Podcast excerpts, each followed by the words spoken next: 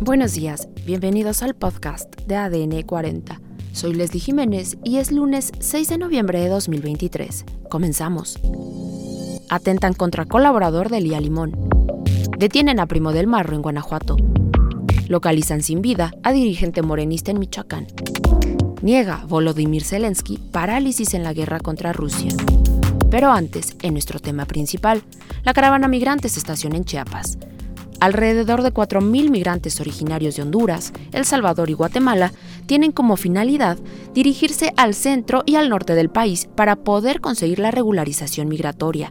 Ellos mismos señalan que han tomado la decisión de realizar esta caminata debido a la falta de atención por parte de las autoridades federales.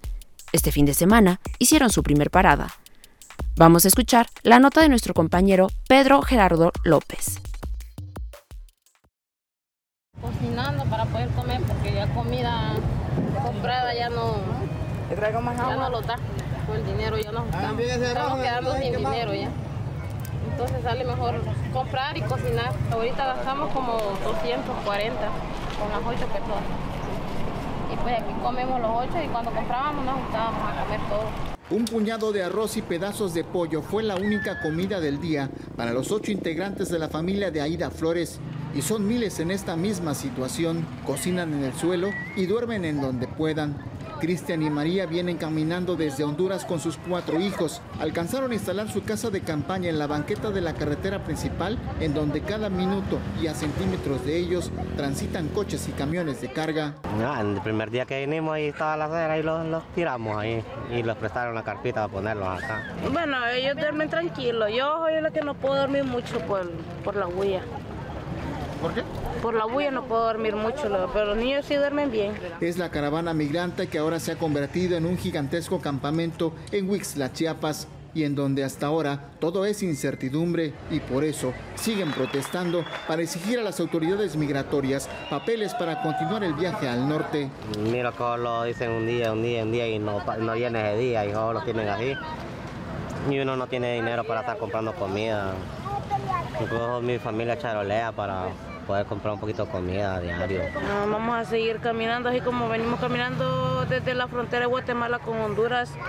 Así vamos a seguir. La caravana permanecerá este fin de semana estacionada en este lugar. Esperarán un par de días más a tener noticias de las autoridades migratorias y si no tienen éxito, el lunes por la madrugada retomarán la marcha con rumbo al centro del país. Pedro Gerardo López, Fuerza Informativa Azteca. Y seguimos con en más información, el pasado viernes fue atacado a tiros Juan Pablo Izquierdo Medina, quien se desempeña como jefe de servicios generales de la alcaldía Álvaro Obregón. De acuerdo con Lía Limón García, titular de la demarcación, su colaborador se encuentra luchando por su vida luego del atentado justo cuando se encontraba en su casa de la colonia Molino de Rosas. La Fiscalía General de Justicia de la Ciudad de México ya investiga como homicidio en grado de tentativa el atentado contra el colaborador de la alcaldesa de Álvaro Obregón. Además, elementos de la Agencia de Investigación Criminal de Guanajuato lograron la detención de Juan Esteban N., alias El Virolo, presunto primo de José Antonio Yepes, fundador del Cártel de Santa Rosa de Lima. Durante el operativo, integrantes del grupo delictivo que lidera el detenido agredieron a los oficiales con armas de fuego, lo que desató un enfrentamiento entre ambos grupos. En otros temas, el líder de Morena en Marabatío, Michoacán, Dagoberto García Rivera, fue encontrado muerto tras ser reportado como desaparecido el pasado 19 de octubre. El cuerpo del dirigente morenista fue localizado el pasado 31 de octubre en la carretera Marabatío-Morelia, en el municipio de Sinapecuaro. García Rivera, de 47 años de edad, presentaba heridas de bala y había alcanzado un avanzado estado de descomposición. Además, durante la visita a Kiev por parte de la presidenta de la Comisión Europea, Ursula von der Leyen, el presidente Zelensky aseguró que su país no tiene derecho a pensar en la derrota y rechazó la idea de aceptar un conflicto congelado con Rusia. Recalcó el mandatario que eso solo beneficiaría a Rusia, por lo que pidió que se fortalezca el ejército ucraniano, así como la colaboración de sus aliados, en lugar de pensar en negociaciones. Y en los deportes, Pumas le gana 3 goles por 0 al Atlas y el Necaxa le anotó 4 goles a 0 al Mazatlán. Y en los espectáculos, el actor británico Russell Brand fue demandado por agresión sexual durante el rodaje de la película Arthur.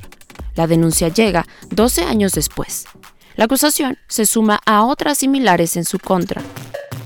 Esto fue todo por hoy en el podcast de ADN 40. Soy Leslie Jiménez y recuerda seguir a ADN 40 en Spotify, Apple o tu plataforma de audio favorita.